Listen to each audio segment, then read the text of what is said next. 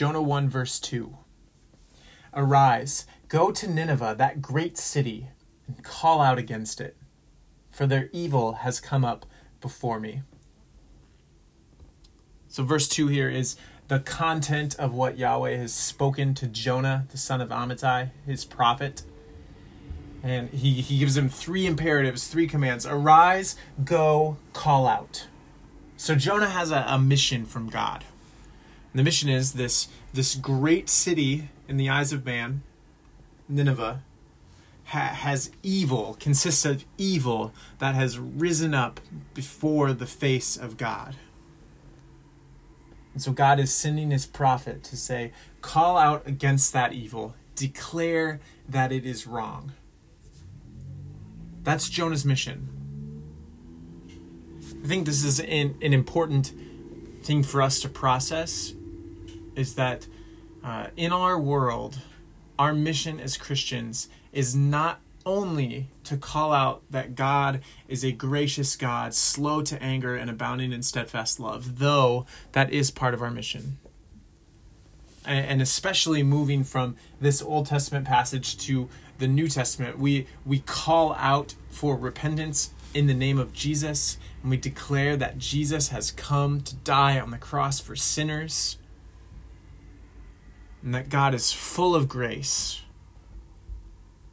but part of living as Christians in a world full of evil is to call out against it. It's to evaluate things in this world and call a spade a spade. Say, that is evil. That is evil, and evil rises up before the face of God, and God will destroy it. And so when, we call for repentance, we're we're not saying we're not calling people calling uh, calling on people to um, follow Jesus as an example. He's a good example, and you should follow him. We're not we're not following or we're not calling people uh, to turn to Jesus to to only heal uh, heal their brokenness, though we are doing that. Jesus is an example, and Jesus does heal brokenness.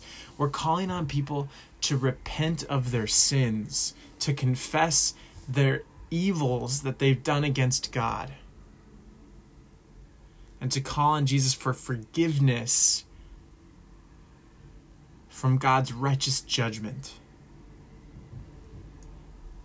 Nineveh deserved judgment and God God doesn't say, Jonah, go tell Nineveh how much I love them. Though that's true that God has a love for humans. We love because only because he first loved us. God is love and he does love. But God's message to Jonah is to tell them, to call out against them, to tell them that they are sinful, and to call out for repentance. And so the the application here is for us to call evil evil and to not hold back from that. While we present an offer of hope, we get to see that hope on full display and in full force first in Jonah's life and then in the lives of the Ninevites. We we also need to just de- declare just declare that there's evil in this world and God will judge it. And so, God, would you help me not to shy away from calling evil evil, whether it be from fear or embarrassment or uh, not not acknowledging the evil in my own heart. Whatever the reason is, God, would you help me to overcome those reasons by your grace to call evil evil? And then against that backdrop, God, of seeing evil and sin clearly, would you then just give the brightest and the clearest and the most joy filled presentation of your love and grace?